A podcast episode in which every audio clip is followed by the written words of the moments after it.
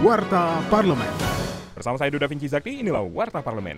Wakil Ketua DPR RI Sumi Dasko Ahmad menilai usulan pembentukan Kementerian Keamanan Dalam Negeri harus berdasarkan kajian komprehensif. Kajian tersebut menurutnya disampaikan kepada DPR sebagai pembentuk undang-undang agar diketahui urgensinya.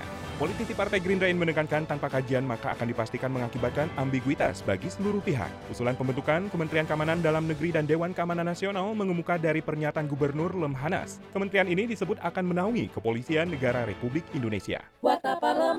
Dalam rapat kerja dengan Menteri Perdagangan RI, anggota Komisi 6 DPR RI Herman Hairon menekankan pembenahan ITPC atau Indonesian Trade Promotion Center perlu menjadi prioritas untuk mendukung produk UMKM menembus pasar global. ITPC jauh lebih penting menurut saya karena ini menjadi etalase hasil-hasil karya bangsa. Jelas di sana bisa dipajang berbagai hasil produk UMKM yang tentu selama ini agak sulit untuk bisa menembus pasar internasional. Secara substansi saya ingin menyoroti bahwa memang infrastruktur perdagangannya harus dipersiapkan terlebih dahulu ya.